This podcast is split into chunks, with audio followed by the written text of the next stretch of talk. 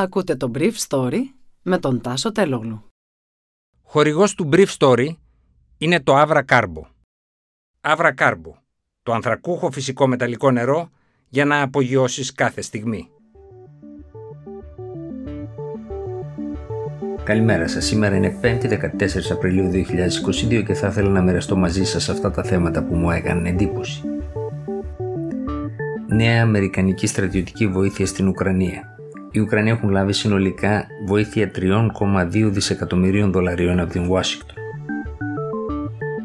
Το κράτος γνώριζε. Η παρακολούθηση του δημοσιογράφου Θανάση Κουκάκη. Όλοι μιλούν για τη στέγαση των νέων, αλλά οι νέοι δεν μπορούν να βρουν σπίτι που να μπορούν να πληρώσουν εκτός από εκείνο το γονιών τους.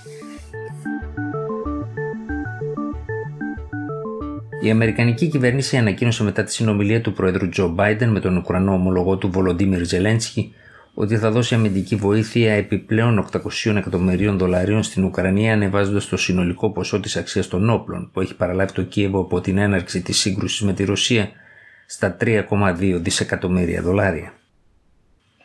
Η Ουκρανική λίστα, όπως λέγεται, περιλαμβάνει εκτοξευτές όλμων των 155 χιλιοστών, drone switchblade, αντιερματικούς εκτοξευτές Javelin, πολλαπλά οχήματα μεταφοράς προσωπικού, εξοπλισμό για χημικό και πυρηνικό πόλεμο, πλαστικά εκρηκτικά C4, ραντάρ πυροβολικού, 11 ελικόπτερα M17 και νάρκες προσωπικού που κατά την Αμερικανική ανακοίνωση είναι συμβατές με τη συνθήκη της ΟΤΑΒΑ. Η τελευταία απαγορεύει τους περισσότερους τύπους ναρκών κατά προσωπικού.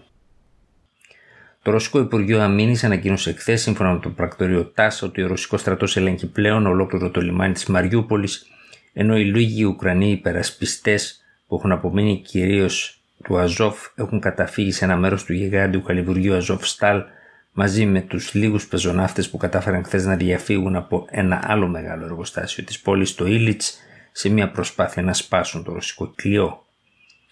Σε μια προσπάθεια να σπάσουν το ρωσικό κλειό, οι περισσότεροι αποδεκατίστηκαν από το ρωσικό πυροβολικό πριν καν εγκαταλείψουν την περίμετρο της πόλης. Το κράτος γνωρίζει ποιοι ή ποιος έδωσαν την εντολή να φυτευτεί το λογισμικό Predator που βρέθηκε από το Citizen Lab του Πανεπιστημίου του Τορόντου στο κινητό τηλέφωνο του δημοσιογράφου Θανάση Κουκάκη.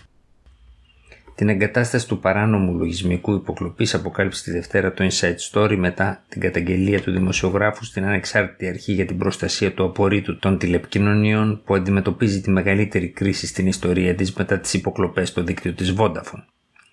Και αυτό γιατί ο Κουκάκης φαίνεται να είναι η κορυφή του παγόβουνου, καθώς το 15% των 300 site που χρησιμοποιήθηκαν για να ενεργοποιηθεί το λογισμικό στα τηλέφωνα στόχους ήταν site ελληνικού ενδιαφέροντος.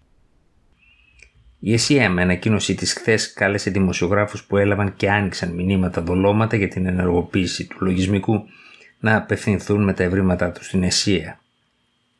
Από το νέο σημερινό ρεπορτάζ του Inside Story γίνεται σαφές πάντως ότι για να εξαγάγει το λογισμικό της σε άλλες εκτός Ελλάδας χώρες, η Ισραηλινο-ελληνική εταιρεία, η που το παράγει στη λεωφόρο Βουλιαγμένης, χρειάζεται προηγουμένως να ενημερώνει το ελληνικό κράτος για τους φορείς με τους οποίους συμβάλλεται, όπως άλλωστε γινόταν και στο Ισραήλ.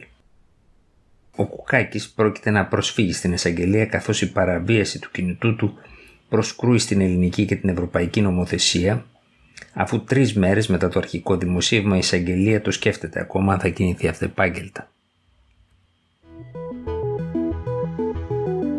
Ο ΑΕΔ είπε χθες ο κ. Μητσοτάκης μιλώντας στη Βουλή θα μπορούσε να αποτελέσει σημαντικό πυλώνα της νέας πολιτικής για τη φτηνή στέγη την οποία πρέπει να αποκτήσουν οι Έλληνες εργαζόμενοι. Ο κ. Μητσοτάκης παραδέχθηκε ότι παρά τα υψηλά ποσοστά ιδιοκτησίας και ιδιοκατοίκησης, το 37% του πληθυσμού ξοδεύει πάνω από το 40% του εισοδήματός του για έξοδα στέγης. Στην Ευρώπη ο αριθμός αυτός είναι σημαντικά χαμηλότερος. Ένας στους τρεις Έλληνες έχει ληξιπρόθεσμες οφειλές που αφορούν την κατοικία του. Το πρόβλημα λοιπόν της φθηνότερης στέγης, ένα πρόβλημα το οποίο έχει αναδειχθεί και από πολλές άλλες πολιτικές δυνάμεις, παραδέχτηκε ο κ. Μητσοτάκης, είναι ουσιαστικό πια. Πρέπει να αντιμετωπιστεί και η άλλη όψη μιας αγοράς ακινήτων η οποία ευημερεί με τιμές οι οποίες ανεβαίνουν με νίκη που ανεβαίνουν προφανώς κάτι το οποίο ευνοεί τους ιδιοκτήτες και αυξάνει ακόμα περισσότερο την πίεση να μπορέσουμε να δρομολογήσουμε έξυπνες πολιτικές προσφοράς πιο φτηνή στέγης κυρίως τα νέα μας ζευγάρια τα οποία δυσκολεύονται αυτή τη στιγμή σημαντικά στην περίπτωση που δεν έχουν πρόσβαση στο δικό τους σπίτι.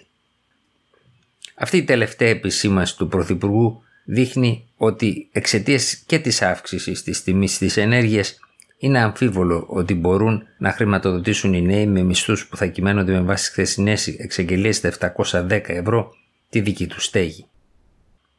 Αν παίρνεις 710 ευρώ και έχεις σπίτι και πληρώνεις λογαριασμό ρεύματος και θέρμαση που προσεγγίζει το ένα νίκιο, μάλλον σε συμφέρει το επίδομα ανεργίας.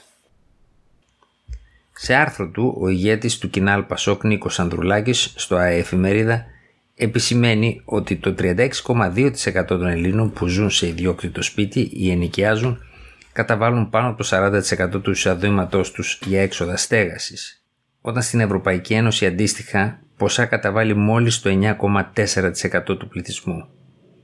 Το ποσοστό αυτό εκτινάστε στο 83% για όσους ενοικιάζουν το σπίτι στο οποίο μένουν, με το 62,1% των οικογενειών να δαπανά πάνω από το μισό διαθέσιμο εισόδημά του, όταν ο ευρωπαϊκός μέσος όρος είναι 14,2%.